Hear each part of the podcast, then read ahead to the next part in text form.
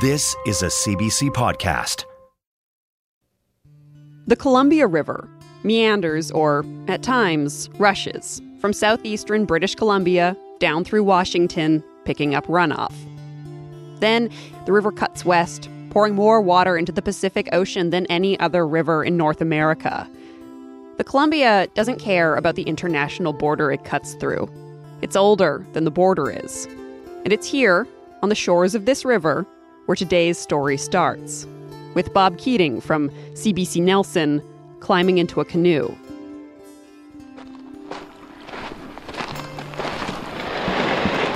I hate to do this, but you're gonna have to get your feet wet.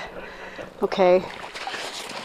I plunk myself down awkwardly near the center of Shelly Boyd's homemade canoe.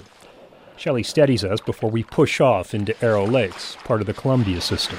Put as much of your weight right in the center, not push too, you know, much on the edges or things like that.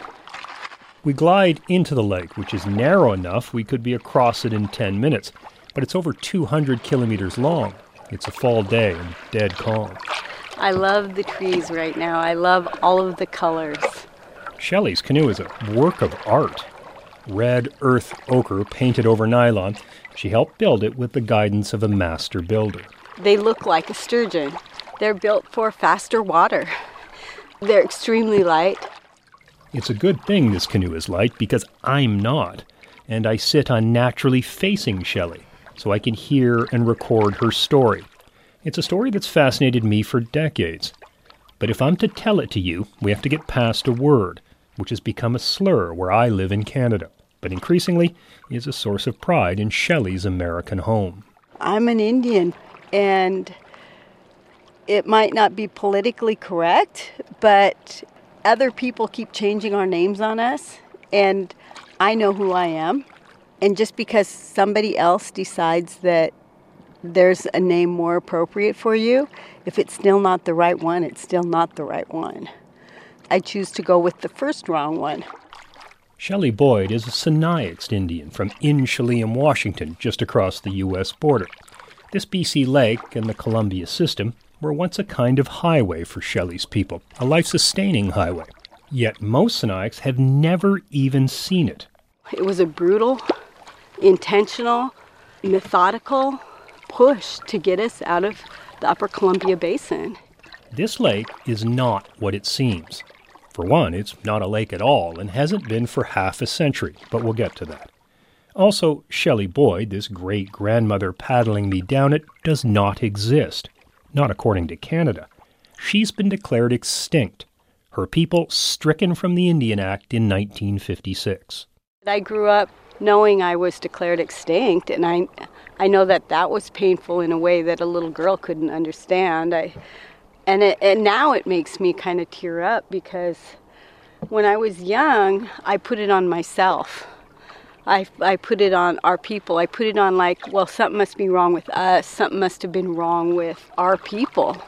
But that extinction does not suit the Sinixt anymore, and they're fighting it with all they have. It's been a long battle that will soon take them thousands of kilometers away from this lake that is not a lake to Ottawa, where these people who are not a people will argue their very existence. There's power and beauty and truth and reconciliation, but you can't have reconciliation without the truth. And what's the truth for Sinixt? This is our territory. This is where we have been from time immemorial, and nothing changes the fact that my tupia, my old grandmothers and my own grandfathers from both of the sides of my family, were born on the edges of these rivers.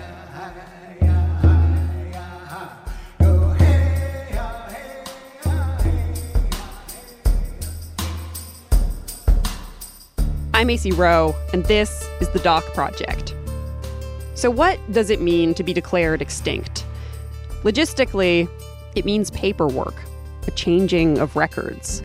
As of 1956, the Sinixt were no longer a registered people in Canada, which means they lost the rights and protections of being a recognized First Nation. But really, they lost a lot more than that. So, how does this happen? And what does it take to undo it? Bob Keating has been a reporter in southeastern BC, covering the Kootenays for the better part of two decades. He has filed thousands of stories, but there are only a few he's been reporting on that whole time. This is one of them. We'll start when Bob did, one evening almost 20 years ago, soon after a then 30 something Bob started his new job. Good afternoon, everyone. Welcome to our second annual National Aboriginal Day.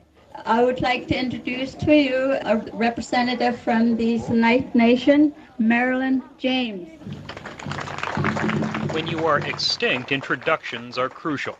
It's a warm summer evening in a park near Castlegar. Marilyn James is about to give a variation of a talk she's given many times before an introduction to herself and her people, the Sinixt. This is the traditional territory of the Sinixt people, sort of the heart of it. 48 year old um, Marilyn James spent much of her adult life. It was Marilyn James that gave me a history lesson not taught in schools all those years ago.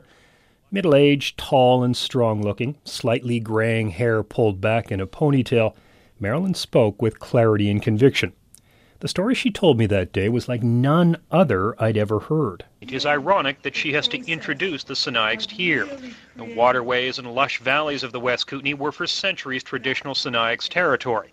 Now it's rare to see an Aboriginal face in towns like Nelson or Castlegar. There's been a real blackout of information and education about who were the native people in this area. There are pit house. This is what I've learned in two decades of covering the story of these people.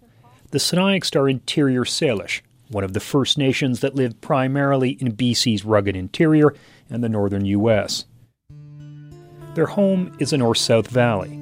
It rises from grassy hills around present day Kettle Falls, Washington, to glacier crusted peaks near Revelstoke, BC.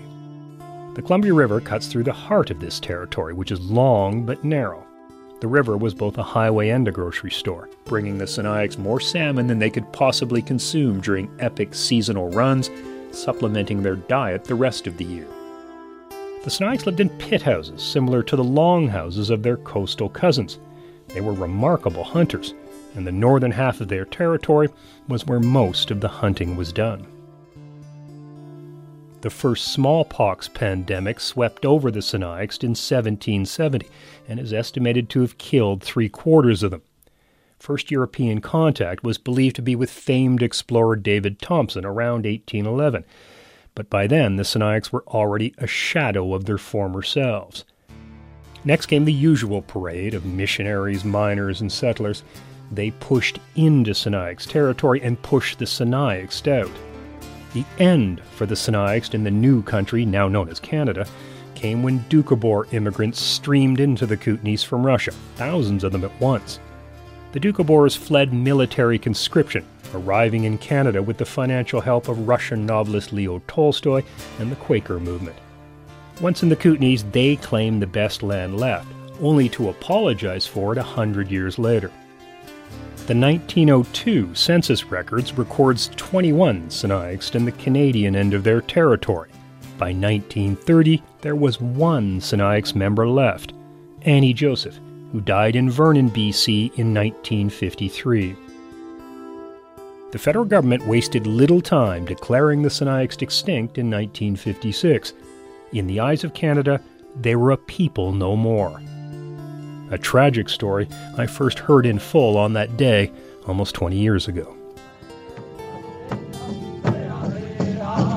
Traditional drumming, singing, and dancing caps off Aboriginal Day near Castlegar.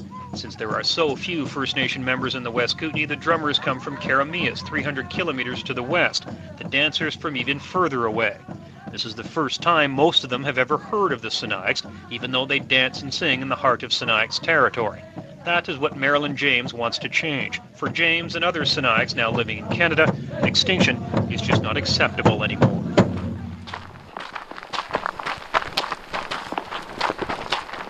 We'll start our, start our climb up. It's not that bad though, it's pretty easy. Michael Finley invites me for a walk behind his house on the Colville Indian Reservation in Washington State. It's September 25th, Native American Day in the U.S., and his house is full of kids home from school. So he suggests a hike up a ridge, his pug Betty on our heels. And then she would follow us the whole way, she always does. Michael Finley is a historian. who for a time served as chair of the Colville Tribes, their youngest leader ever. I'm passionate about who I am and where I come from, and it was instilled in me since I was just a young boy. I choose to live here because I want to raise my kids here because I want them to know who their people are.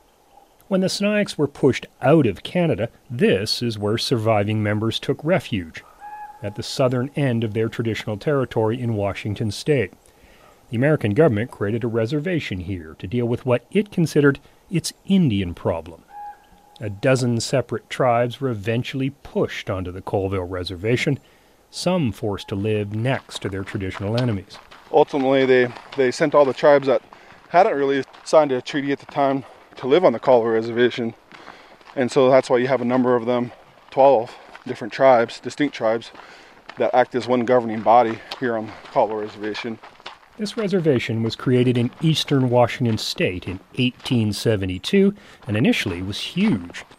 The U.S. government then reneged on the deal and took half the land back, offering it to white settlers. The land the government expropriated was the only sliver of Sinixt territory left, and they were relocated again, now completely off their traditional lands. The reservation used to extend all the way to the Canadian border. In 1891, they pretty much forced us to to sell it to them for roughly a dollar an acre, and they took it, threw it up into to settlement. The surviving Sinixt were moved south to a small settlement on the banks of the Columbia River, Inchelium. By this time, their numbers had been reduced to just over 250 who were registered as Sinixt, or Lakes people as they were also known. They were dirt poor and about to get poorer. In the 1930s and 40s, the American government cut off their food supply by building a series of dams. The $130 million Grand Coulee Dam, largest in the world, is about to produce electricity two years ahead of schedule. The biggest was Franklin Roosevelt's New Deal colossus, the Grand Coulee Dam. It was a salmon wall on the Columbia, halting their seasonal migration downstream from Inchelium and celebrated with racist propaganda. The mighty barrier on the Columbia River will encompass a vast lake where redskins used to roam. That was our economy. That was the, the way we fed our, our people. We used the fish to trade. You know, it's you know represented half our diet. Uprooted overnight, that that'll have an impact on any in any group of people. This corner of the U.S. became one of the poorest regions on the continent. Lumped together, these nations of the U.S. Pacific Northwest now had no way to feed themselves. The Sinixt were encouraged to forget who they were.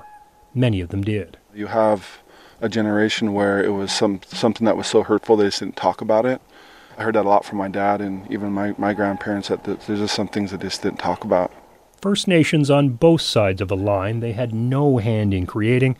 Know what happens next. Residential schools where they jerk kids from their families and forbidden to speak their own language and that whole story. And so it all kind of plays into an overall hardship for the tribes. The Sinixt somehow pressed on in Inchelium, creating a small community on the banks of the Columbia. Their numbers grew, and Sinixt were often chosen as leaders to represent the 12 tribes on the reservation. Still, most had never seen their traditional land up in Canada, which represented 80% of their original territory but was across an international border. Then, one summer day in 1989, more than three decades after they'd been declared extinct in Canada, something happened. The Sinixt were called home by their dead ancestors. It started with what's known as the blockade, when the Sinixt officially stopped accepting their declaration of extinction in Canada. Summer 1989.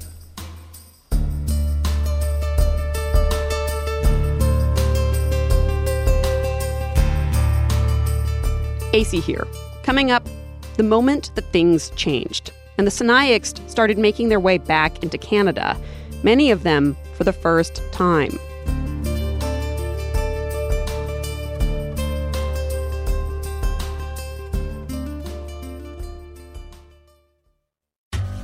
I'm Jonathan Goldstein, host of Wiretap. Each week you're invited to listen in on my telephone conversations, whether funny, sad, wistful, or even slightly strange.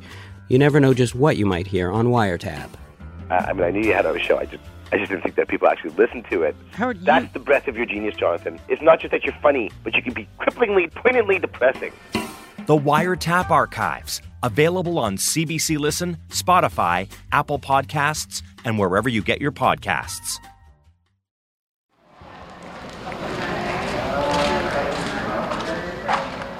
It's a fall evening at the Inchelium Community Center, more than 30 years since the start of the blockade.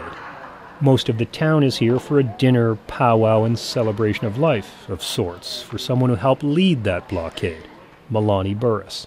My family always says the people are looking at you and smiling down on you now.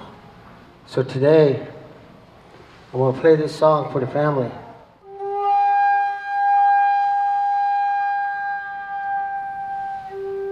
Dennis Butterfly plays a song he makes up on the spot for this beloved elder, noting he'll never play it the same again.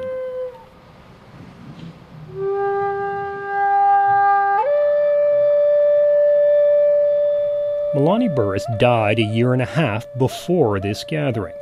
The Sinixt have a tradition which dictates after a period of mourning, the tribe comes together they're encouraged to take her belongings, which are stacked on tables along the walls of the community center. In memory of them, you know, pass it on to somebody else so they can carry on a tradition of them. I have a piece of them. I'm invited to the evening celebration, and once there, I meet Neil Swan, Milani Burris's grandson. Neil encourages me to take something. It'll be considered an insult if I don't. Just anything. I don't know. She, she is kind of a hoarder. She liked to you really didn't know she was, but she packed it away so nice and neat, man. Till you open the box and just like, holy moly. From these neatly stuffed boxes of an elder's life, I take a Christmas decoration, a porcelain angel. Neil tells me about his grandmother and fights back tears. Yeah, she kind of raised me off and on my whole life. Taught me the ways, brought me to sweat, brought me camping, you know, just with her all the time. Neil's grandmother is revered here because she was an elder, and that in itself commands respect, but also because of her work on the blockade in Canada 30 years ago. I remember going up there, spending the summer with her when I was just a kid. It was just a handful of us then when it first started. Milani and Neil's great aunt, Yvonne Swan, were some of the first tribal members to head into Canada. This is Yvonne being interviewed at the blockade, back even before my day. The main issue that brought us here was the fact that people uh, who were building this highway unearthed some bones of our mm-hmm. ancestors, and now they are being held in captivity in a museum in Victoria. Road builders in Canada had plowed up an old Sinixt gravesite in the Slocan Valley. Authorities in BC didn't feel compelled to let the Sinixt know. After all, they were extinct but word drifted down to Inchelium. We'd like those remains brought here to us so we, our elders can direct us on a proper reburial. The BC government didn't want to return the remains because they were destined for a museum in Victoria, BC. Yvonne, then a 45 year old mother, quit her job at the tribal office and headed north. Thirty years later, she's proud of what she did. Elders asked me to coordinate the blockade somebody nominated me, I don't know who it was, and when the elders ask you to do something, if it's good for the people, you just can't say no. And that's where I, I said, well, I'll do my best. The Sinixt maintained the blockade 24 hours a day, living first in teepees, then building more permanent structures. They made it clear they weren't leaving without their ancestors' remains. A tense standoff began, and before long something awoke in these people. They'd been subjected to a century of injustice, then their dead called them home, a home most had never seen. No, just what my mother told me. She, when I was a little girl, she and my auntie, different times, they said that land up there is, is that's our land. And I was little and I didn't understand, but I made a commitment back then. When I grow up, I'm going to look into that. So what's happening here today? We're blockading, stopping everything. Why? No comment. See you in court. The blockade didn't get to court. It dragged on for months in 1989, and the Sinixt got support from other First Nations across Canada. The province of BC relented and returned the remains. This small tribe of American Indians stood up to a foreign government and won. A stunning First Nation victory a full year before that hot, tense summer at Oka. It rekindled a desire for the Sinixt to return to their former home in Canada. And I felt really a, a closeness with the rest of our, our people. They felt, you know, like they had to do it because it was the love for our ancestors. Have your little fire inside and, you know, wake up to the wilderness, you know, there's nothing like it. Feel at home when you go up there, you know, you belong there. Soon, Sinixt people began making regular trips from Washington state into BC to introduce themselves to the people of the Kootenays. The Sinixt appointed their first Canadian facilitator to smooth the way. They ensured they were present any time bones of their ancestors were unearthed. They eventually bought a house in the Slocan Valley as a base. And they waited for recognition, a reversal of the extinction. But it never really came. Twenty years after the Slocan Valley standoff, the Sinixt were no closer to being recognized as a First Nation in Canada. So they chose to do something bold. What the Sinixt wanted was to nudge the BC government to recognize them as a legitimate nation, and they'd have to break the law to do it. Although I'm not a recognized First Nations person here in Canada, I would still love to exercise my, my traditional rights to hunt as my ancestors did. In 2010, the Sinixt sent a hunter into BC to shoot an elk. Everything about it was illegal. The hunter, Rick Desautels, is not a Canadian resident and had no hunting license. He crossed an international border where his people are not a people. Desautels phoned BC conservation officers in Castlegar and told them what he'd done, hoping to be charged. Yeah, I went up there to pick a fight. Never came about. And so next year I went up there hunting and we harvested another elk. And uh, they came down and sighted us again. This is uh, 2011. Another year went by and we were just about ready to go hunting again. And the lawyer calls me up and says, Hey, we're going to go to court. They took you to court. Their defense in shooting the elk would be that they have a traditional right to do it.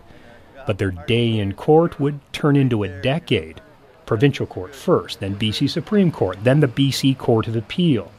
Rick Desautels and the Sinixt won at every level. So, what did you think of the decision?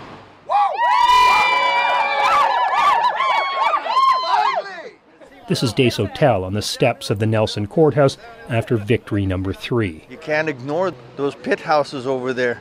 We're here for a long, long, long time. And for me to come back into this country, or this part of the country, I should say, and uh, exercise my, my traditional rights to hunt as my ancestors did and shouldn't be denied by someone that came in and said, now you're no longer exist here. But proving existence, it turns out, is a long, expensive journey. It's a journey that's often taken them to a glassy high rise in Vancouver and the law offices of Finlay Arvay. Their lawyer throughout the last decade has been Mark Underhill, and they picked well. Underhill was involved in the Delgamuukw trial, that other epic court battle which pit the BC government against a First Nation. Delgamuukw affirmed Aboriginal title is protected by the Constitution. It changed the way Canadian law deals with First Nations. There's two ways to make fundamental change to our nation make the laws, or go to a glassy towered lawyer and challenge them. 15th floor. It is by far the best story that I have ever come across. And I think about where it started and, and being told about it and saying, really? Really? That they were declared extinct? There's an extinct First Nation in BC? Mark Underhill says the case is now well beyond the Sinixt proving they are a people. Historians, genealogists, archaeologists, and the Sinixt themselves have proven that in three BC court cases. Underhill says that's one difference he's seen in First Nation cases since Delgamuukw. The history as told by First People themselves is now taken into account. In the trial decision in Delgamuukw, then Chief Justice McEachern gave no weight whatsoever to the oral history of the Aboriginal people and instead, you know, relied exclusively on experts. And so we've come a remarkably long way where the tables were really turned. That the trial judge, frankly, had uh, criticisms of all the experts, but instead said, but this evidence I found to be compelling. She said, there's no question that these people are connected to that land, and that's what won the case. The tricky part for Underhill, ironically, is the ramifications of winning. The Sinixt are now 3,500 strong on the Colville Reservation alone. They had no hand in creating the international border, but they do live south of it. Every tribal member I've met says they consider themselves Sinixt first, but a very large American flag is pinned to the wall of the Inchelium Community Center. Winning means American citizens would have rights to an entire valley in BC, and not just any valley, a valley that generates billions of dollars in hydroelectric wealth. I'm going to have to convince the Supreme Court of Canada that that prior occupation, prior existence, is the foundation for the fact that they con- should continue to have rights in Canada. That border cannot be used to erase that prior occupation.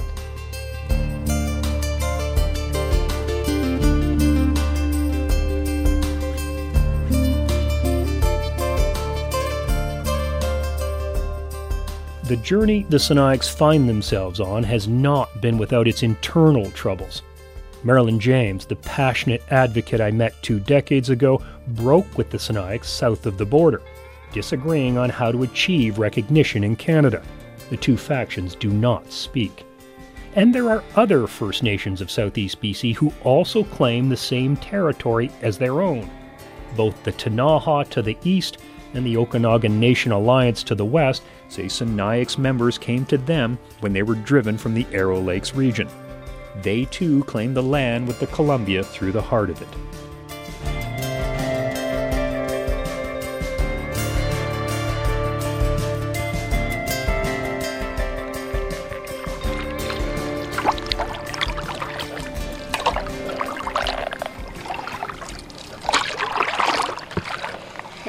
Go ahead and do some landing. I think it's gonna hit hard. You just stay in the middle. Back at Arrow Lake, Shelly Boyd paddles me through what is now deeply altered and unnatural looking. Arrow Lakes was once a series of lakes connected by the Columbia. The Sinixt were declared extinct in 1956. In the early 1960s, the Canadian government began building a chain of dams and hydroelectric projects where their land had once been, just like the Americans decades before. The Sinixt were not asked by either government. And I don't think they believed it. I don't think they believed anyone could stop the river.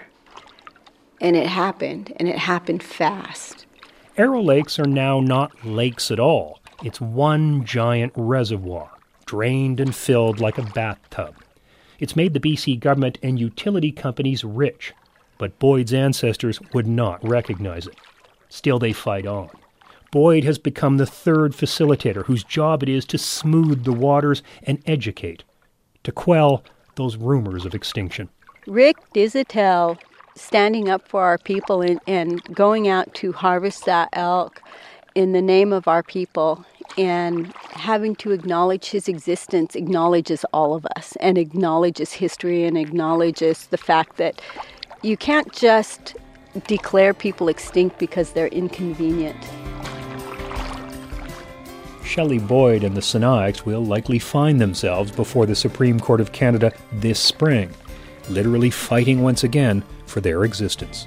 You know, we want to coat that over and say, oh, you're American. It doesn't change the truth of where I came from and where my people came from, and that this is home.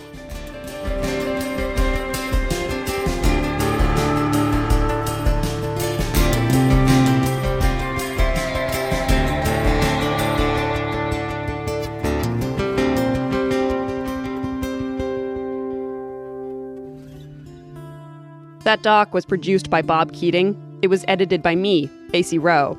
The original Sinixt music in that piece was written by Jim Boyd and Dennis Butterfly. Guitar score was written and performed by Mike Hodsall. The Doc Project is produced by Allison Cook, Kent Hoffman, and me. Althea Manasan and Tahiyat Mahbub were on digital this week. Our senior producer is Julia Poggle. I'm Acey Rowe. Thanks for listening.